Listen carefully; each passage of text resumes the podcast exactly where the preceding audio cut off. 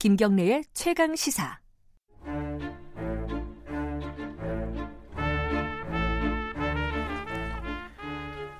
수요일마다 돌아오는 영화 스포 최강 시사 영화 코너 스포일러 시간입니다. 오늘도 최강희 영화 평론가 나와 계십니다. 안녕하세요. 예, 안녕하세요. 오늘 갖고 오신 주제는 아동학대네요. 어, 예, 예, 예. 얼마 전에 큰 사건이 하나 있었죠. 그죠? 예, 그렇습니다. 그, 뭐, 좀 잊을만 하면 이제 터지는 게 그러니까요. 아니죠. 예. 계속 나와요. 그러니까 뭐, 한, 심지어는 사망 사건도 예. 잦은 것 같고.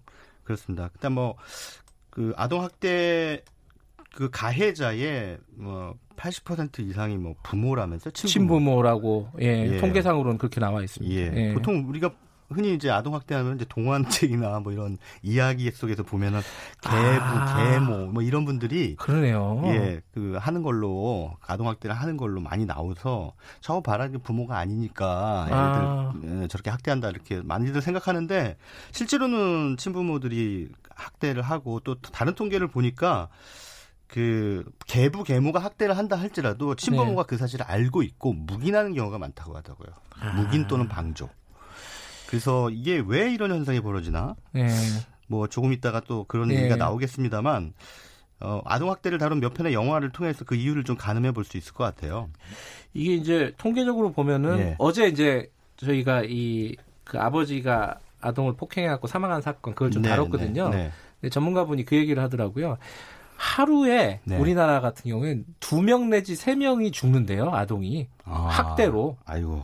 그러니까 이게 네.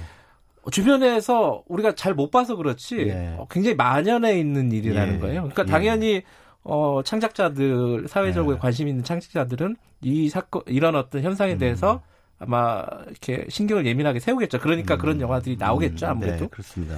근데 이제 우리가 흔히 아동 학대라고 하는데 그 학대의 범주가 어디까지냐에 대해서도 이제 논의가 있을 텐데요. 아, 맞아요. 음, 보통 일단 물리적인 폭력을 가한 경우를 이제 우리 흔히 아- 아동 학대라고 보는데 네. 저는 꼭 그것만 학대는 아니라고 생각하거든요. 네. 방치 이런 아하. 것들 그냥 아이들 혼자 집에 있는 거 내버려 두는 거. 뭐 네. 잘 아시다시피 뭐 외국 같은 경우에는 차 안에 뭐 아이들이 혼자 아, 맞아요. 그걸 아동 학대로 보더라고요. 예, 그것도 학대예요. 예. 근데 그런 이제 감수성이죠. 이제 그런 감수성의 영역이 이제 한국 사회에도 음. 좀 넓, 넓어져서 그 학대 범주를 좀 넓게 봐야 된다. 저는 음. 그렇게, 그렇게 생각하는데 네. 그래서 그런 차원에서 보면은 얼마 전에 개봉한 그 윤가은 감독의 우리 집 같은 영화도 거기 아. 옥탑방에 사는 그 꼬마의 친, 저, 자매 둘 있잖아요. 그 며칠 동안 그 엄마 아빠가 일하러 나가기 때문에 그 옥탑방에서 자기들끼리만 지내야 되는 그런 상황이잖아요. 그게 아까 말씀하신 방치네요. 방치죠. 어. 예. 그것도 사실 따져 보면 아동 학대예요. 그러네요. 예. 음. 그- 그 아이들이 스스로 자기 일상을 꾸려 나갈 수 있는 능력이 없는데 어른들의 보살핌에 예, 그 대상이 될 수가 없는 그런 상황에 음. 내몰리는 거잖아요. 네. 그래서 이제 그런 차원도 우리가 영화를 통해서 아동 학대라고 하는 것을 인지해야 된다 이런 생각이 듭니다.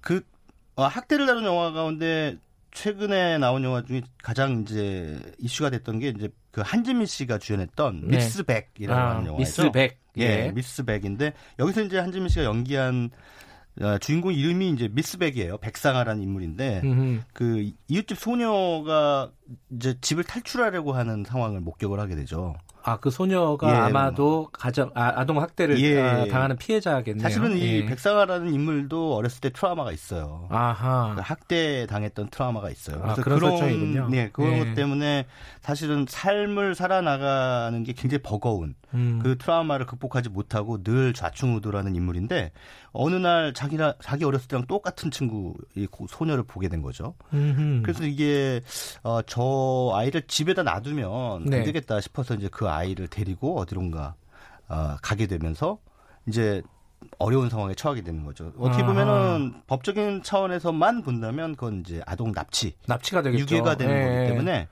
예, 그, 그 그런 데서 오는 그 갈등 이것이 이제 미스백이라는 영화의 주갈이 이야기 예. 구조를 다루고 있는데 사실은 이 미스백이라는 영화가 가지고 있는 설정은 그 일본 드라마 마더라는 어, 드라마하고 좀 유사합니다. 우리나라에서는 이보영 씨가 주연한 TV 드라마로 리메이크가 됐어요. 아, 맞아요, 맞아요. 아, 이제 그렇게 말씀하시니까 기억이 예, 나네요. 예. 이보영 씨가 엄마로 나오고, 네. 맞아요. 그 기억이 나요. 예. 예. 근데 이보영 씨가 아, 친엄마는 아니죠. 음흠. 원래는 이제 선생님이었는데 네. 초등학교 임시교사를 하다가 그 자기가 맡은 반의 어떤 아이가 예. 뭔가 좀 행동이 이상하단 말이죠. 예. 그래서 나중에 이제 알아봤더니 엄마가 있긴 한데 엄마가 이제 다른 어, 아빠가 아닌 다른 남자를 만나고 있고 네. 그 남자와의 애정 행각에 너무 집중한 나머지 자기 딸을 보살피지 못하고 또 그 엄마가 없는 사이에 그 엄마의 남자친구가 그 딸을 학대하는 거예요. 음, 음, 음, 네. 게다가 심지어 심지어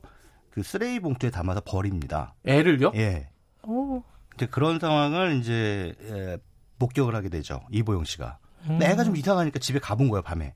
그랬더니 영하 10도의 그 날씨에 꽁꽁 얼어붙을 그런 날씨에 아이가 집 앞에 쓰레기 봉투에 버려져 있는 거죠. 너무 끔찍하네요. 예. 그러니까 그걸 보고 어떻게 생각하겠습니까? 얘를 여기다 놔두면 얘가 위험하겠다. 이렇게 생각이 들어서 그 순간에 이제 여자 주인공, 우리나라에서는 이보영 씨가 맡은 여자 주인공이 이제 어, 그 아이의 엄마 역할을 하기로 결정을 합니다. 음흠. 그래서 이제 탈출을 하는 거죠. 음흠. 그래서 그 동네를 벗어나서 집이 있는 곳까지 이제 가게 되는 그래서 집에 가서 그 아이가 마치 자기 아이인 것처럼 가족들한테 숨기고 음. 그러니까 가족들하고 어느 정도 에, 사이가 멀어져 있었기 때문에 네. 그동안 어떻게 지냈는지 가족들은 모르는 상황이었거든요. 예. 근데 그 사이에 누군가를 만나서 아이를 낳구나 이렇게 짐작만 할 뿐인데 결국은 나중에 그 아이가 자기 아이가 아니라고 하는 것이 밝혀지고 또 경찰이 추적해 들어오고 음흠. 하는 그런 과정을 닮으면서 그 이 마더라는 드라마는 이제 그런 질문을 던지고 있어요. 학대하는 부모 그리고 그 학대하는 부모로부터 탈출시키는 타인이란 말이에요. 네. 그럼 누가 더 부모냐는 거죠.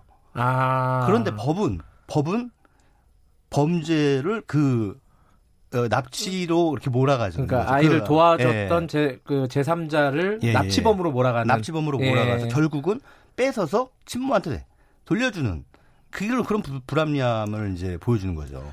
법적으로는 그게 정의겠지만은 예. 아이한테는 불행이 돼버리는 되게 그, 아이러니한 음, 상황이 네, 맞- 돼버리는 맞습니다. 거네요. 그래서 어 사실은 그런 그 사회적인 제도와 또 법률적 틀이라는 게 네. 아직까지는 어 친권이라고 하는 걸 굉장히 중요하게 생각하고 예. 네. 친권을 절대 우선시하는 상황이 되기 때문에 아동학대 상황이 발생했을 때 이를테면 네. 누군가 신고를 했단 말이에요. 그래서 뭐 경찰이 출동을 했다. 음. 그러면 부모가 아니 무슨 소리냐. 네. 내 아이 내 내가 뭐 지도한 건데 훈육한 건데 애가 네. 좀 말을 안 들어서 회초리 좀 때렸다. 음. 이런단 말이에요. 네. 그러면은 어떻게 할 도리가 없는 거예요.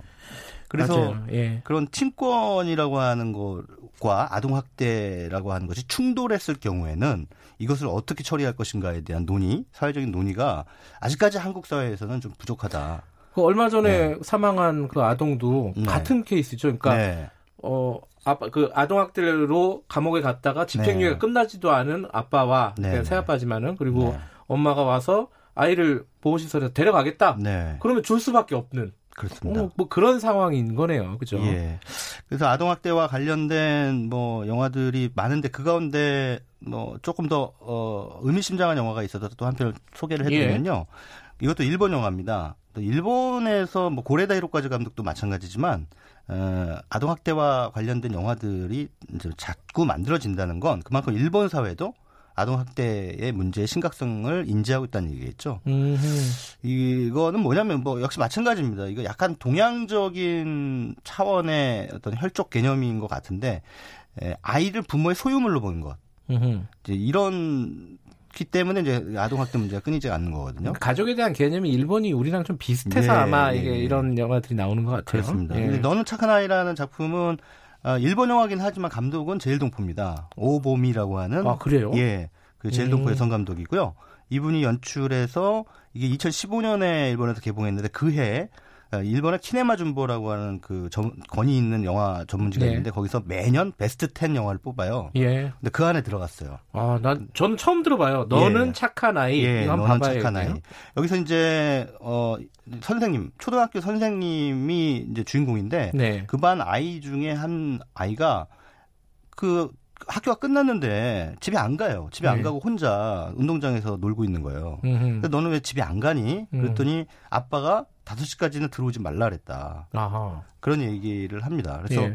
어 그래서 이제 같이 놀아주다가 나중에 이제 집에 또 바래다 주기도 하고 하는데 아무래도 좀 이상하단 말이에요. 애가 네. 아버지한테 맞는 것 같다는 그런 예. 생각이 들어요. 그래서 이제 학교에서 그 의심을 이제 사람들한테 얘기를 하고 아이가 지금 아버지한테 그 물리적 학대를 받고 있는 것 같으니 확인을 좀 해봅시다. 하면서 아이의 상의를 좀 이렇게 탈의시키려고 하니까 선생님들이 막 말려요. 그러지 마라. 그거 안 된다. 친부의 허락을 받지 않고 그랬다가는 큰일 난다. 예, 예. 그것도 법률 위반이다라는 거죠. 음. 함부로 아이 그것 자체도 또 학대로 보일 수도 있다는 예, 거죠. 아이의 옷을 함부로 벗길 수는 예, 예, 없다. 예, 선생님이라도. 예, 예. 예. 그러니까 답답한 거죠. 선생님 입장에서는. 음. 아이가 분명히 학대당하는 데 있는데 예. 이거를 밝힐 수가 있는, 없는 거니까. 그래서 이제 아이가 어 이제 왜 맨날 엄, 너는 왜 그것밖에 못하냐, 뭐, 너는 정말 나쁜 아이다라고 하는 이야기를, 뭐, 일상, 일상적으로 들어요, 아버지한테. 음흠. 그러니까 이 아이가 선생님한테 물어봐요. 저는 언제쯤 착한 아이가 될 수 있을까요? 아, 자기가 뭘 잘못했다고 예, 생각을 하는 거군요. 죄책감을 갖는 거예요. 자기가 맞을 때, 억울하다는 생각이 아니라, 아, 내가 억울해서, 그러니까 내가 잘못이 없는데, 네네. 어머, 아버지가 나를 때린다라고 음. 생각하는 게 아니라, 내가 분명히 무슨 잘못을 했기 음. 때문에, 내가 맞는 거구나라고 네. 하는, 그러니까 쓸데없는 자책감에 빠지는 거죠. 예. 너, 언- 나는 언제쯤 착한 아이가 될까요? 하니까 이게 이제 영화 제목이 그겁니다. 선생님이 그 아이한테 하는 얘기예요. 너는 이미 착한 아이다. 이런 음. 얘기를 해줘요. 그러니까 이 얘기는 뭐냐면 일- 일본 영화 너는 착한 아이가 말하고자 하는 것은 에, 누군가는 누군가는 아이들한테 너는 세상에서 가장 소중한 존재고 가장 착한 아이다라고 하는 얘기를 부모가 해줄 수 없다면 음. 이 사회에 누군가는 해줘야 된다는 얘기죠. 음. 그래서 그 아이가 밝고 건강한 성인으로 자라날 수 있도록 도와줘야 되는 게 바로 사회의 책임이라는 거예요. 음. 그래서 한편으로는 또 이 영화 속에서 어, 또 다른 학대받는 아이가 나오는데 엄마가 좀 멀쩡해요. 사실 아, 부모 모임에 나가면은 정말 아주 젠틀한 예, 예. 예, 그런 엄마예요. 겉으로는 멀쩡한 겉으로는 분. 멀쩡한데 예. 집에만 갔다 하면 음. 아이가 조금이라도 어지럽히거나 음식을 흘리거나 하면 네. 이제 큰일 나는 거예요. 아하. 막 소리를 지르고 아이를 때리고 막 하니까 그 아이는 조금이라도 자기가 실수를 하게 되면 될까봐 늘 전전긍긍 하면서 사는 거죠. 그러니까 애가 위축돼 있어요. 네. 그러니까 이제 옆집에 사는 다른 엄마가 어, 왜 저렇게 애가 위축돼 있지? 네. 그래서 결국 결국 이제 그걸 알아보니까 아동 학대가 있었고 또 더 깊이 들어가 보니까 그 엄마가 그 엄마가 바로 어렸을 때 그런 비슷한 종류의 학대를 당했어요. 음흠. 그러니까 보통 일반적으로 보면 학대를 받은 사람들이 나중에 또 학대할 가능성이 높거든요. 그렇다고 하더라고요. 예, 예. 음. 그러니까 자기도 어- 모르게 그걸 닮아가는 거예요. 네.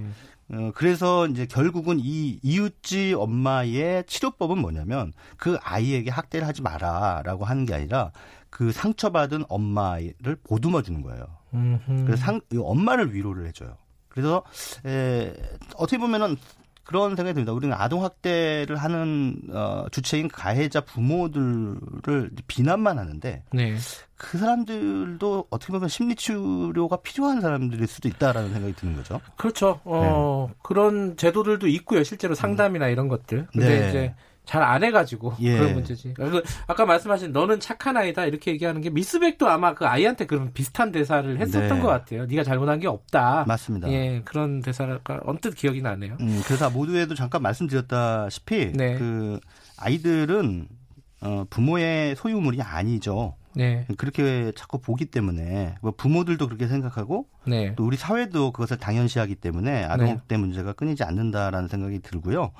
그 얼마 전에 한 몇 년 전에 개봉했던 애니메이션 중에 칼릴 지브란의 예언자. 네, 칼릴 지브란이라는 분은 이제 그 레바논, 네, 20세기 초에 활동했던 레바논의 작가입니다. 네, 이분이 쓴 그 산문시 중에 예언자라고 하는 작품이 예. 있는데 그 예언자의 한 구절이 그 애니메이션에 이렇게 아주 감동적으로 이렇게 흐릅니다. 네, 그 구절을 좀 읽어드리고 싶은데요. 예, 시간이 허락하는 한도에서 예. 제가 한번 읽어드릴게요. 예. 그대의 아이들은 그대의 아이들이 아닙니다. 스스로 갈망하는 생명의 아들, 딸. 그대들을 통해 올 뿐 그대들로부터 온 건 아니기에 그대들과 함께 있어도 그들 자신에 속해 있지. 아이들에게 사랑은 주되 생각까지 주지 못하리. 그들 스스로 생각을 갖고 있기에 그들의 육신은 집에 들여도 영혼은 그리 못하리. 그들의 영혼은 내일의 집에 살고 그대들은 꿈에서라도 가볼 수 없기에 그대들이 아이들처럼 되려 할 수 있으나 그들을 그대들처럼 만들려 하지 말지니 삶이란 뒤로 가지 아니하고 어제와 함께 머물지도 않으리. 그대들은 활이요 아이들은 살아있는 화살처럼 그 활에서 나아가네. 이 비유가 참 멋있어요. 음. 궁수이신 신께서 무한의 길에 새겨진 표적을 보시고 힘들여 그대들을 구부리시어 화살이 빠르고 멀리 날아가게 하시네. 궁수이신 신의 손에 구부러짐을 기뻐하기를. 음. 이런 시가 있어요. 근데 이분이 이제 그 레바논 예수께서 탄생하신 곳 근처에서 예. 나고 자랐거든요. 예. 그래서 이제 20세기 예수다라는 표현까지 이제 듣고 음. 있는데 아주 뭐 새길 만한 얘기인 것 같아요. 그러니까 아, 일본 영화와 우리 영화가 이런 아동학대를 다루는 게 많은 이유가 좀 있을 것 같아요. 네. 그러니까 아이를 좀 소유물로 생각하는 그런 네, 정서들이 네. 있죠. 우리가 네. 기본적으로 영화를 통해서 그런 정서들을 조금 뭐랄까요, 어, 뭔가 좀 잘못됐구나라는 생각을 좀 가졌으면 좋겠다는 생각이 듭니다. 네. 어, 어느 가족도 갖고 오셨는데 요거는 뭐 다음에 한번 네, 워낙 유명한 영화니까 예, 예. 다뤄보도록 하죠. 오늘 다룬 영화 어, 너는 착한 아이는 처음 듣는 영화라서 어, 청취자분들도 뭐 나중에 기회 되시면 한 번씩 보시면 좋겠습니다. 오늘 말씀 감사합니다. 예, 고맙습니다. 최강희 영화 평론가였고요. 김경래 최강 시사 듣고 계신 지금 시각은 8시 46분입니다.